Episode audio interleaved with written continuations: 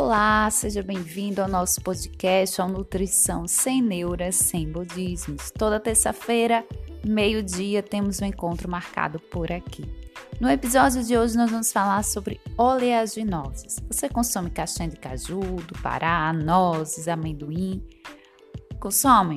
Mas o nosso foco hoje são alguns cuidados essenciais na hora de comprar e armazenar as oleaginosas.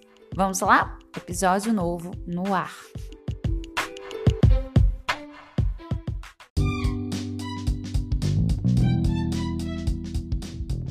E aí, Nutri, quais cuidados são esses que eu preciso ter na hora de comprar e armazenar as oleaginosas? Vamos lá? Primeiro cuidado, na hora da compra, observe o local que você está comprando.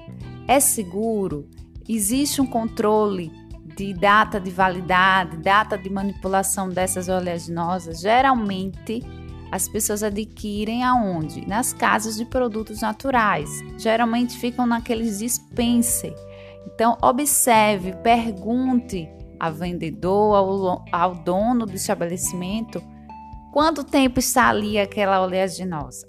E quanto maior o tempo ali naquele espaço fechado, maior a probabilidade de contaminação, principalmente contaminação fúngica. Então, sempre atente-se a isso. Observe o local, as condições de higiene e, claro, a manipulação nesse local, tá bem? Primeiro ponto. Segundo ponto que é essencial você saber é a questão que você pode sim provar no estabelecimento. Então, solicite uma castanha, uma nozes, se possível, no estabelecimento e prove. Por quê? Porque aí você já vai observar paladar. Então, como é que tá a crocância dessa oleaginosa? Se tiver borrachuda, se tiver aquele sabor residual rançoso, são indicativos que essa oleaginosa já está velha e possivelmente contaminada, tá bem? Então, atente-se a isso. Bem, você comprou sua oleaginosa, agora você foi para casa. Quais cuidados você deve ter? Uma prática que reduz bastante a contaminação fúngica, além de aumentar a crocância da oleaginosa, é você pegar essa oleaginosa antes do consumo e assar ou tostar. Tostar na sua frigideira ou levar ao forno 15 a 20 minutos a 180 graus. Então, até porque as oleaginosas são muito manipuladas em todo o processo, né? Desde de descascar essa oleaginosa até chegar lá na loja onde você compra. Então pode sim ter um maior risco, ter um maior risco de contaminação bacteriana ou fúngica. E fazendo essa prática na sua casa, você reduz esse risco, tá bem? Então, faz isso. Também olhe o local que você está guardando as suas oleaginosas. Coloque potes de vidro herméticos Coloca longe de umidade, numa área que não, não pega muito calor. Tem esse cuidado, tá bem?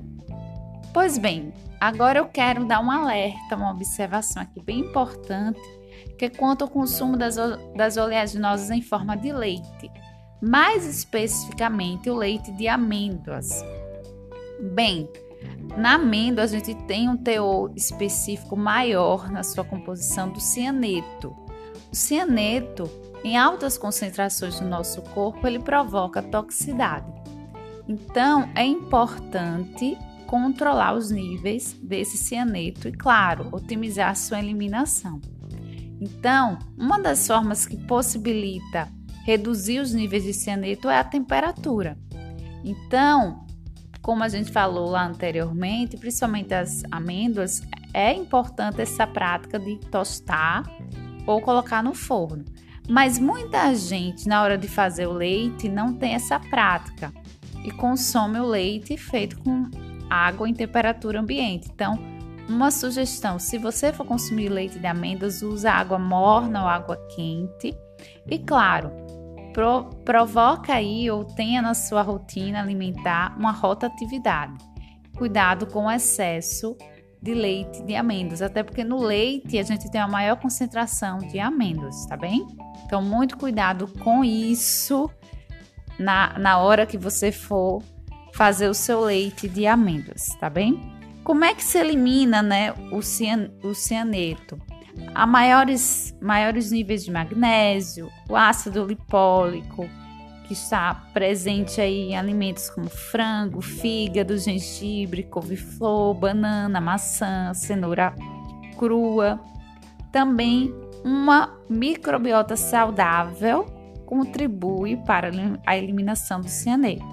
Com os lactobacilos breves, por exemplo, contribui com essa ação, tá bem? Então, ter uma alimentação colorida, como a gente diz, diversificada, também ajuda na eliminação desse cianeto. O objetivo não é trazer pânico, o objetivo é você saber dos riscos e evitar excessos, tá bem? Evitar excesso, principalmente do leite de amêndoas. Você já sabia dessas informações?